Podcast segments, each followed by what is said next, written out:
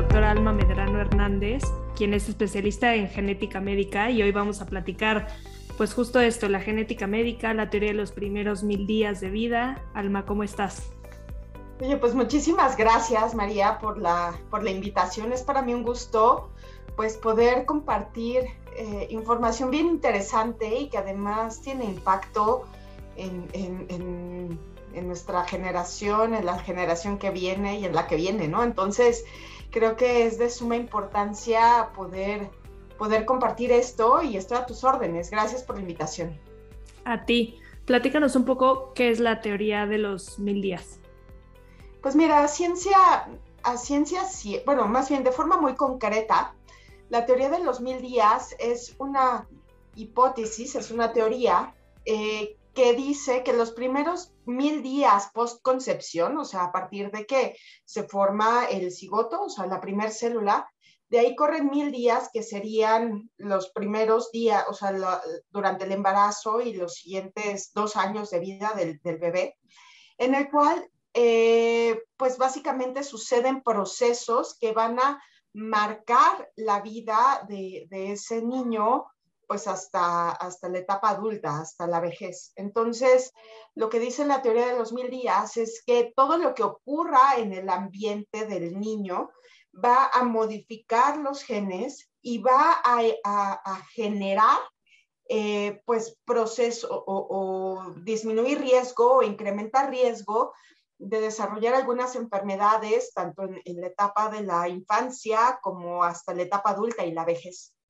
Entonces, de ahí que, que muchos esté buscando, eh, pues que estos mil días sean lo más, lo más cuidados posibles en todos los sentidos, de tal manera que, que pueda haber un impacto directo en el pronóstico de salud, enfermedad de esa persona.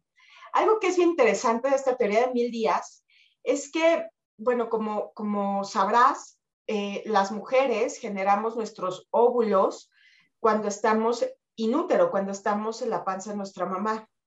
Entonces, lo que dice también la teoría de los mil días es que lo que ocurra en, este tiempo de embarazo también va a impactar a, a, la expresión de genes en los óvulos y eso, por consecuencia, impactará a la siguiente generación. Entonces, estamos hablando de fenómenos eh, regulados a través de un mecanismo que se llama epigenética. ¿Qué es la epigenética? Es la regulación de la expresión de los genes por medio del ambiente pues, externo e intracelular. Entonces, esto de que somos lo que comemos, somos lo que pensamos, somos lo que hacemos, es totalmente cierto, porque el ambiente modifica la expresión de nuestros genes. Y esto llevado a etapas in útero y, en los primeros días de la vida de, o sea, los primeros años de la vida de los niños, pues también tiene, tiene mucho que ver. Claro, y hablando de esto de la epigenética, este, el potencial genético de una persona, ¿qué, ¿qué porcentaje se desarrolla o se define en esta etapa que dices? Ok, mira, en el momento, o sea, para que, para que una persona pueda, pueda, pues, generarse, ¿no? Se necesita, pues, el óvulo espermatozoide, que son 46 cromosomas en total, y en ese momento el potencial genético está, ¿ok? O sea, ya está, no, no hay nada en el ambiente, no hay nada extra que lo pueda que lo, o sea, que, que, cambie la secuencia, vaya, o sea, que cambie la secuencia genética. Lo que sí hay es justo el ambiente que modifica la expresión de esta información que tienes. ¿Ok?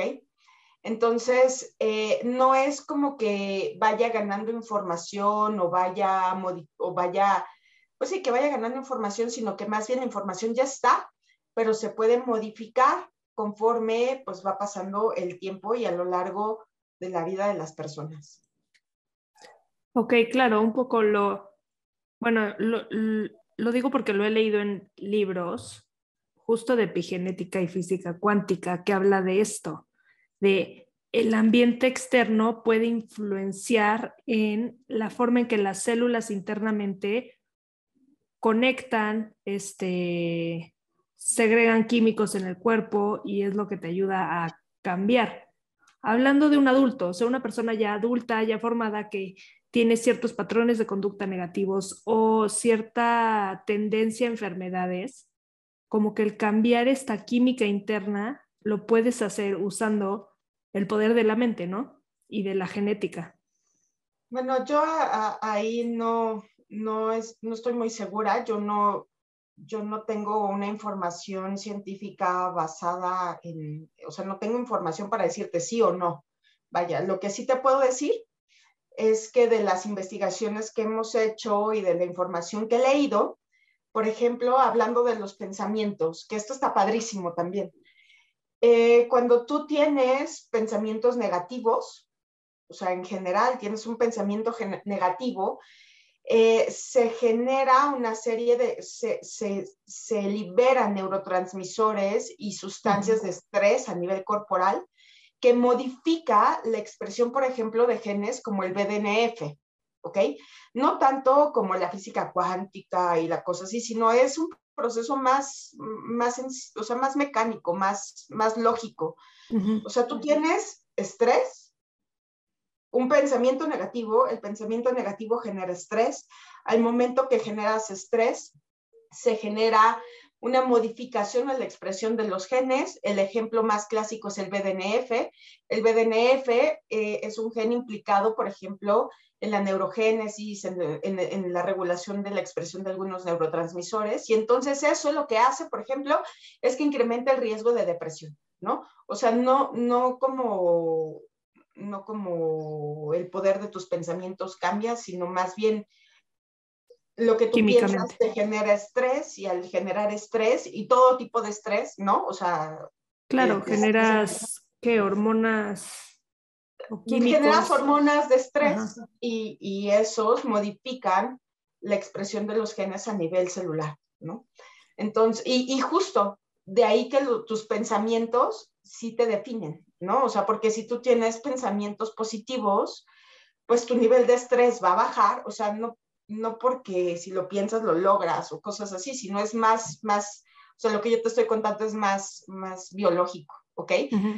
Sino si tú tienes pensamientos en general más positivos, entonces disminuyes tu estrés. Si disminuyes tu estrés, entonces las hormonas del estrés baja y entonces el BDNF se eleva y como se eleva, entonces, eh, pues tienes sustancias que, que, permiten que tus neuronas funcionen mejor, que se dividan, etcétera. ¿no? ¿Qué es el BDNF?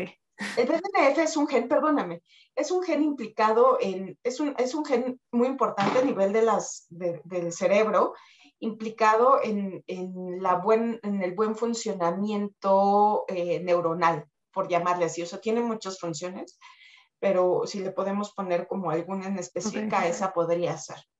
Entonces, ese es por llamar de alguno, hay muchísimos, ¿no? Claro. Pero, pero sí es, sí es, o sea, sí se ha estudiado y sí hay evidencia de eso.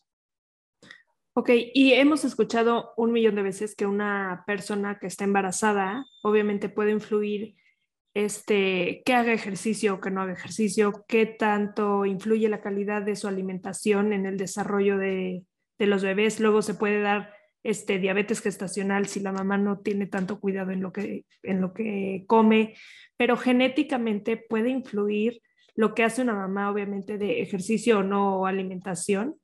Pero por supuesto, por supuesto.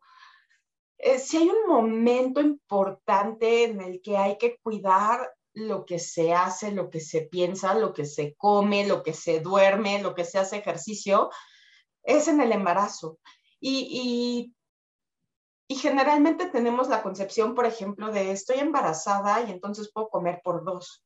Y entonces incremento mucho de peso, pues no pasa nada porque estoy embarazada y tengo antojos y si me quiero comer todos los dulces, pues no hay tema, ¿no? O sea, me los puedo comer y go, ¿no? O sea, no pasa nada. Es lo justificas.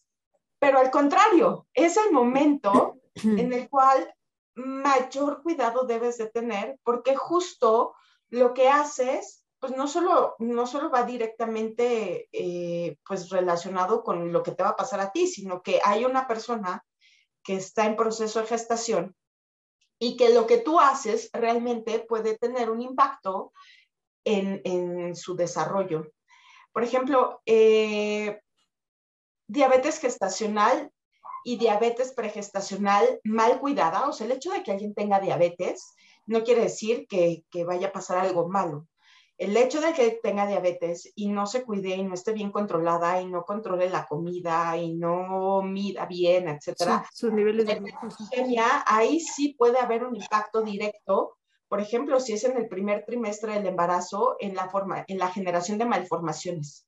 ¿ok? Se asocia a problemas de corazón, de oído, de riñón, de médula espinal, o sea, diabetes descontrolada es, una, es, un, es un problema real y posteriormente se asocia, por ejemplo, a mayor riesgo de, obesidad en el niño y en el adulto. Entonces son, son cosas que sí hay que tener mucho cuidado. Yo, yo siempre, o sea, cuando toco este tema, les digo a mis alumnos o a mis pacientes que el embarazo se tiene que planear, ¿ok? Porque tienes que estar en buen peso, con buena alimentación, tomando ácido fólico, para que en el momento en que se genere la concepción, el cuerpo de la mamá esté lo mejor posible para darle la mayor, pues el mayor punch, ¿no? Por, llamarle así, o la mayor posibilidad a ese niño de desarrollarse de la manera más óptima. Eh, el, embarazo y los primeros mil días y lo que, o sea, los primeros años de vida y lo que se hace en la infancia tienen un impacto directo en, el pronóstico de salud de esa persona.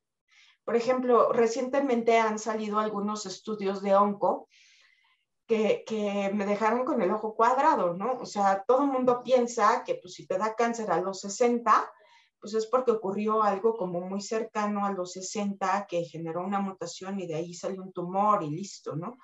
Lo que se ha visto en estos estudios es que hay unas mutaciones que se llaman drivers, eh, en las cuales pueden llegarse a generar en etapas tan tempranas como in Se mantienen a lo largo de la vida y esas son las que llevan a generar un tumor a los 60 años. ¿Ok? Y que, eh, y que justo, eh, pues el, el, hecho de ir ganando a lo largo de la vida más mutaciones, pues es lo que va a derivar en, en, en un cáncer a los 60 o a los 70 años, ¿no? Entonces, de ahí que va saliendo información de diferentes fuentes que dicen, oye, ten cuidado, ten cuidado en esta etapa, porque en esta etapa el desarrollo es bien importante y lo que se haga quitando pues temas de culpa y temas de cosas para las mamás, ¿no? Porque muchas veces pues eres una mamá y no sabes ni lo que está pasando y es más, ni siquiera sabes que estás embarazada y, tomaste o fumaste o lo que sea, o sea, vaya, quitando este tema de culpabilidad, creo que es importante pues dar a conocer esta información, que lo que hagas de forma muy temprana tiene un impacto directo en, en temas como, o sea, ahorita ya hay evidencia de onco, ¿no? Otra cosa bien interesante es que los primeros años de vida de, los niños se va regulando también eh, o se va terminando la maduración del sistema nervioso. Entonces, al, empezar con, este tema del sistema nervioso, eh, lo, que, lo que puede empezar o lo que puede ayudar es que si, si permitimos que nuestros niños tengan acceso a alimento, tengo una amiga que le dice alimento real, ¿no? Yo no entendía la definición de alimento real, pues alimento es alimento, ¿no?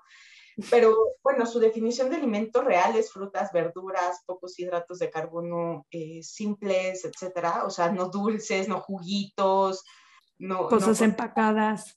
No cosas empacadas cada vez se ha visto que este, esta falta de acceso a este tipo de alimentos también mejora el pronóstico en enfermedades cardiovasculares en la etapa, en la etapa adulta.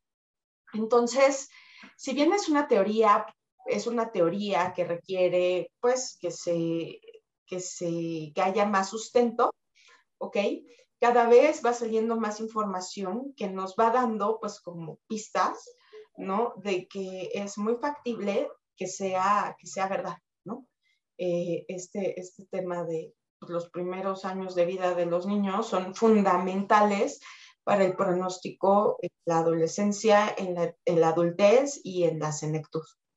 Claro, eh, hace rato mencionaste obviamente esta parte de que las mujeres desde que están en el útero tienen los óvulos formados y entonces por eso se puede pasar de generación en generación la genética o ciertos genes. No, no, no la genética, no. O sea, cuando, cuando tienes tus, o sea, cuando estás haciendo ovogénesis, pues, o sea, tu información genética va a pasar de entrada a la siguiente generación. Lo que se puede modificar es la expresión de los genes, no que ah, haya más o menos genes, no, esos están y están por biología. Lo que se modifica es la expresión. Por ejemplo, eh, yo puedo tener eh, para obesidad, hay varios genes implicados en obesidad, estoy poniendo un ejemplo burdo, ¿ok? Hay varios genes implicados en obesidad, pero si yo pongo un ambiente específico, la, la expresión inadecuada o la expresión pro obesidad se va a favorecer así el ambiente no me lo impide o así el ambiente me lo impide. Por ejemplo, si yo tengo una dieta baja en calorías, una dieta balanceada, baja en calorías, bla, bla, bla, la expresión de los genes de obesidad van a, o sea, va disminuir a un poco, ¿ok? Eso es más o menos lo que ocurre. Entonces, no es que se cambien los genes, sino lo que se cambia es la forma en la cual se expresan. Ok, ok. Como que la intensidad en la que... La intensidad y el momento.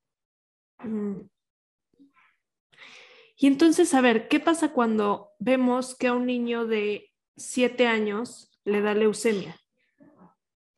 ¿Por qué se puede llegar a dar esto? Bueno, hay muchas causas. De entrada, eh, hay formas hereditarias de cáncer.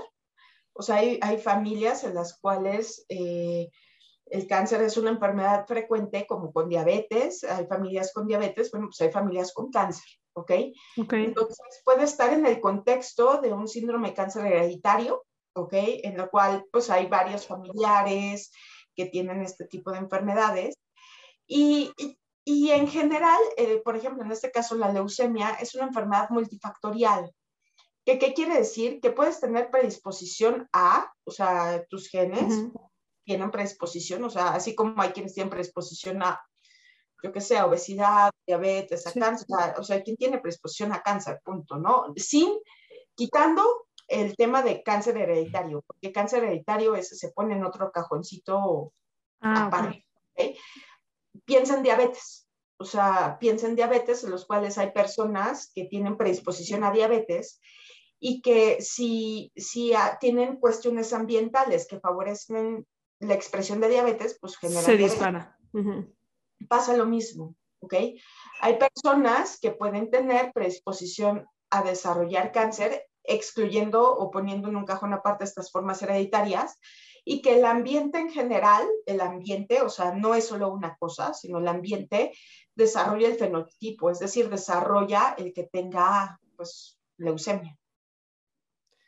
Ok, y algo te iba a preguntar. Este, ¿hay forma de saber desde que estás embarazada si genéticamente hay predisposición a tener alguna de estas enfermedades? Eh, ¿Para ti o para el bebé? Para el bebé. Más allá de pensar, en tu familia ha habido casos de cáncer, porque siempre te preguntan, ¿no? De diabetes, de... Mira, biológicamente se pueden hacer muchas cosas. Eh, se puede saber este tipo de información, sí, sí se podría, eh, pero entramos al tema de la, de la, ética y entramos al tema de, de, definir qué se puede, qué se debe y qué no se debe, ¿no? Eh, por ejemplo, claro, igual le dices a la mamá y le estás predisponiendo y se va a poner histérica, ¿no? Justo, o, o tal vez nunca le dé cáncer. ¿ok? O sea, porque recuerda que es una enfermedad multifactorial, o sea, de lo que nos estamos refiriendo. Sí, si no detonas el gen, igual no se igual nunca, igual nunca se manifiesta el que tenga cáncer, ¿no? Entonces, hay muchas cosas que se pueden hacer, que la tecnología nos permite. Afortunadamente, hay muchas regulaciones que, que, nos ponen límites y nos van normando hacia qué sí se puede y qué no se puede, ¿ok? Por, por cuestiones de ética. Eh, un, un, tema muy interesante, por ejemplo, de hacer este tipo de estudios eh, va, va, en tema de, de, segregación, o sea, ¿qué pasa si tú tienes un niño útero que tiene 5% de posibilidad de tener cáncer, pues hay quien, quien pueda decidir, pues mejor que no nazca, ¿no? Eh, pero pues es 5% y si, y si pues, te estás adelantando. El ambiente, te estás adelantando, o sea, entonces hay, hay muchas cosas que están, que afortunadamente están muy bien delimitadas, que, que, que nos ayudan a tener una directriz, pues, pues, pues dentro de los límites de, de, de la ética no religiosa, sino de la ética normal. Sí, científica. Sí. claro. Eh, ¿Conoces algún libro, informe o documental que podamos leer para conocer un poco más de la genética médica, los primeros mil días, todo esto? Eh, bueno, de divulgación, de divulgación al público general no, no conozco algo. Pero es muy, buen, es muy buena idea, justo la que estás teniendo, porque, porque tal vez, tal vez haya que empezar a divulgar esto, ¿no? Y, y hacerlo como más accesible a, a, a, las personas en general. Entonces, más bien, yo te agradezco esta pregunta porque me dejas pensando si será necesario que me ponga a hacer algo así, ¿no? Y, y, y, y dar información confiable, porque eh, hay muchas personas que divulgan genética sin ser genetistas y es un tema, ¿ok? Porque no, es, no, no, no son cosas, o sea, es, ciencia, vaya. Entonces, sí. Tiene que venir respaldado.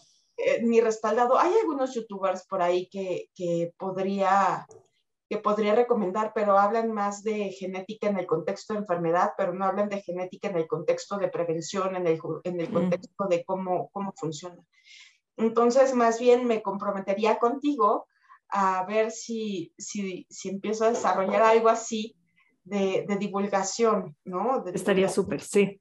En, en, en general, porque justo cuando yo leo y digo, wow, neta, sí somos lo que pensamos, sí somos lo que comemos, sí somos lo que hacemos. O sea, hay mucha información de cómo cambia la expresión de genes cuando haces ejercicio, por ejemplo. O, o, sea, cómo beneficia el ejercicio la expresión de los genes. Hay información de cómo beneficia el, el, pensamiento positivo y la expresión de los genes. Hay información de cómo una dieta sana modifica la expresión de los genes, ¿no? Entonces, son cosas de prevención que, que creo que sería muy interesante, pues, tener acceso y entender que Exacto. realmente sí es así. Tenerlo más a la mano para personas que no tenemos por supuesto, ni idea, ni somos especialistas ni expertos en el tema, pero pues que obviamente siempre vas a querer saber un poco más.